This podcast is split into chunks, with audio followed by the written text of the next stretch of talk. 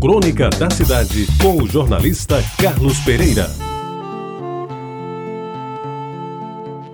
Amigos ouvintes da Tabajara, quando eu era menino, isso já faz muito tempo, eu me punha a calcular a idade dos homens pelo tamanho da barba e pela cor do bigode. Se tivesse barba branca, tipo Papai Noel, era um homem maduro, velho até. E o bigode dependia da cor dos pelos. Se fossem pretos, eram de homem de meia idade. Quase brancos, de homem mais velho e totalmente brancos. Aí já tinha passado dos 60. O que para mim naquela época era como se o freguês estivesse perto de morrer.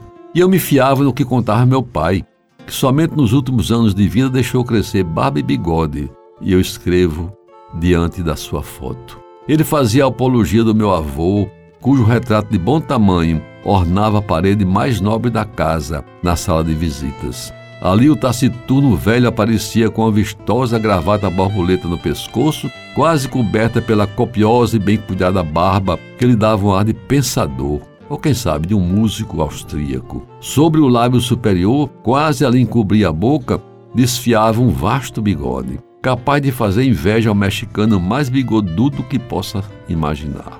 Pois bem, as virtudes dos nossos antepassados pareciam estar cristalizadas na face, desprezando-se o corpo propriamente dito, hoje tão badalado pelos cultores do chamado homem sarado. Um rosto de aparência firme, alongado ou arredondado, com olhos bem abertos e sobrancelhas cheias, até dispensaria vasta cabeleira. O que não podia faltar era o bigode espesso e, se possível, uma fechada e bem penteada barba a cobrir todo o queixo do cristão. Estava então completada a identidade do respeitável cidadão, que, aliás, não precisava nem de CPF para se fazer anunciar.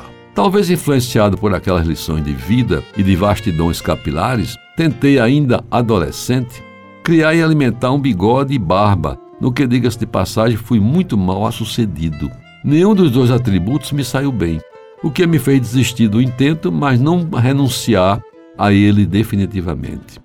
Acho que foi por volta de 1976, por aí, que resolvi fazer nova investida, desta feita detendo-me apenas no interesse de usar bigode. Quem sabe, para mostrar que estava chegando aos 40 anos, como se isso me tornasse uma pessoa mais respeitável. Eu comecei a cuidar com carinho e atenção da área onde originais bustos apareciam firmes e resolutos. Para resumir, durante quase 20 anos, ostentei um alentado bigode que me fez bem diferente daquele Carlinhos imberbe conhecido de todos em Jaguaribe. Mas em 1994, numa manhã de domingo, resolvi dar cabo do ornamento que me acompanhou durante o período dos chamados Anos de Chumbo, em que no país reinava a ditadura militar.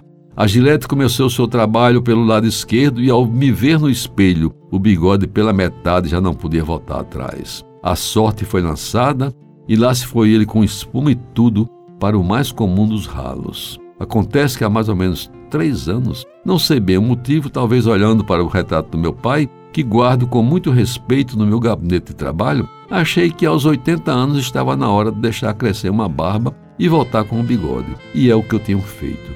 Quem me vê nos dias de hoje, às vezes se surpreende com um novo visual que pretendo manter até quando Deus quiser. Por enquanto, essa barba está indo bem, porque a maioria das mulheres aprovou e até acho que remocei.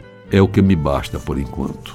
Você ouviu Crônica da Cidade com o jornalista Carlos Pereira.